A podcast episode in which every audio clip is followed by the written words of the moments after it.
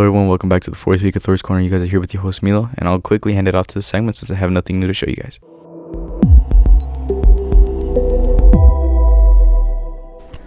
This is Pablo here with athletics, and I'm here with Mr. Ayers, the football coach for high school. And how did the homecoming game go? It was a great success. You know, we played Glenns Ferry and won 56 to 42, so that's always a good night. It was great to bring home a, a homecoming win and bring home the Stanley Trophy. And what was the score? Uh, 56 42. And how long ago did you guys lose the Stanley Cup? Well, the last year we won it was in 2018, and then we went into the two A's, so we didn't play them at all. And so it's been a couple years, so it's nice to bring it back home again.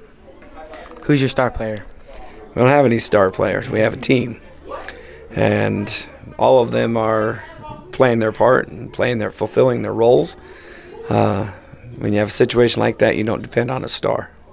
That's what all the volleyball coaches said too. What's their prediction for the wins and losses at the end of the season? I can't give predictions for wins and losses. What I can tell you is we will play hard, and that we will be in every game that we have left. So uh, I predict good things for the future. Here you have it with Mr. Ayers.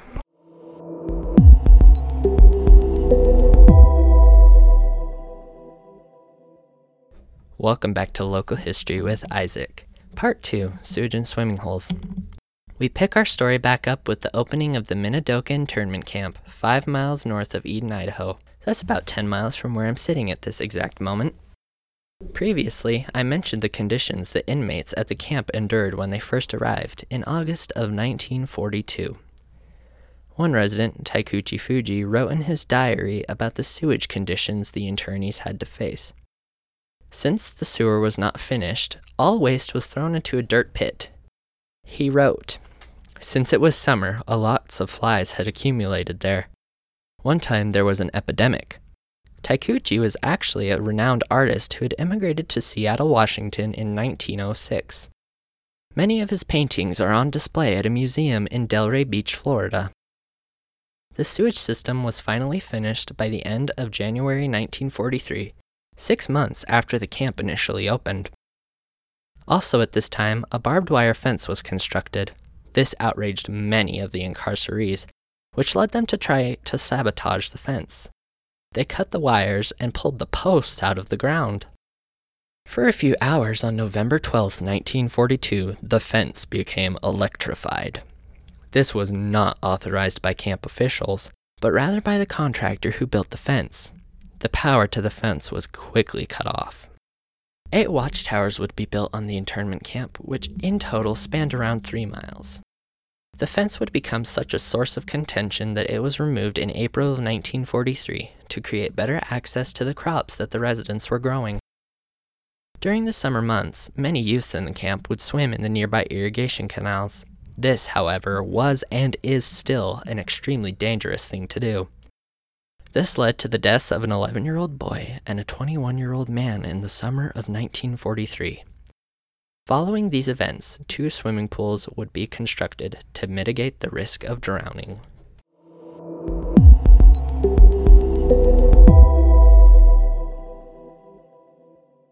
Hello, everybody. This is not your host. This is Baron, and I'm here with Ethan. And today we're going to be asked, asking Mr. Hank here, what are all of the colors of the rainbow?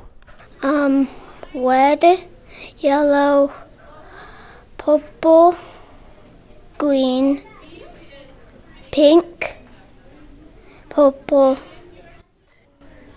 I forgot. Orange. All right. Hank, thank you for your time. Anything you have to say? Okay. Have a good day. Hello, I'm Ethan, and I'm with Jose. What are all the colors of the rainbow? Red,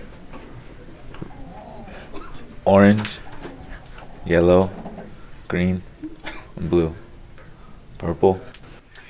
Thank you for your time. Is there anything you'd like to say? Uh, go Vikings. Thank you. Hello, I'm Ethan, and I'm with Ella. Hi, Ella. What is something you juggle? Um, tissues. Tissues. Very nice. Would you like to say anything? No. Okay, thank you for your time. Hi, this is not your host. This is Baron, and I'm here with.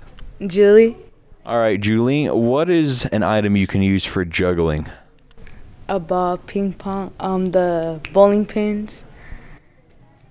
All right, thank you. Is there anything you'd like to say to the listeners? No, not really. All right, thank you for your time. Hello, I'm Ethan, and I'm here with. Christopher How do you spell alarm? Alarm, A L A R M. Thank you, and is there anything you would like to say? No. Okay, thank you.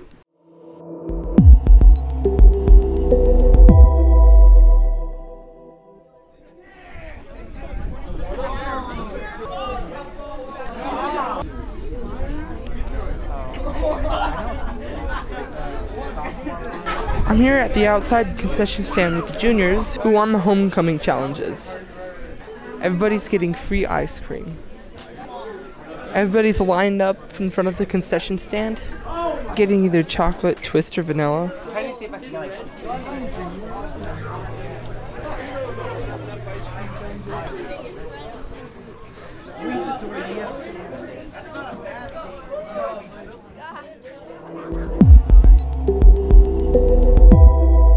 That's all for the fourth week of Thor- We're here with Braylee, and Stephanie.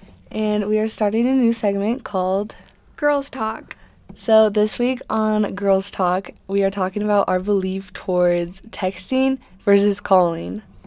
Me personally, I think that texting is so much better because I get so nervous while calling somebody or like getting a phone call. I don't know why, but I just like would much rather text. What about you, Stephanie? Um, I'm exactly the same way. I feel like I only like calling with people that like I have a close connection to. 100%. Then there's like if you're calling somebody and they're quiet and you just have that moment of like awkward silence. Thank you for joining us here today. This is your host Milo, signing off.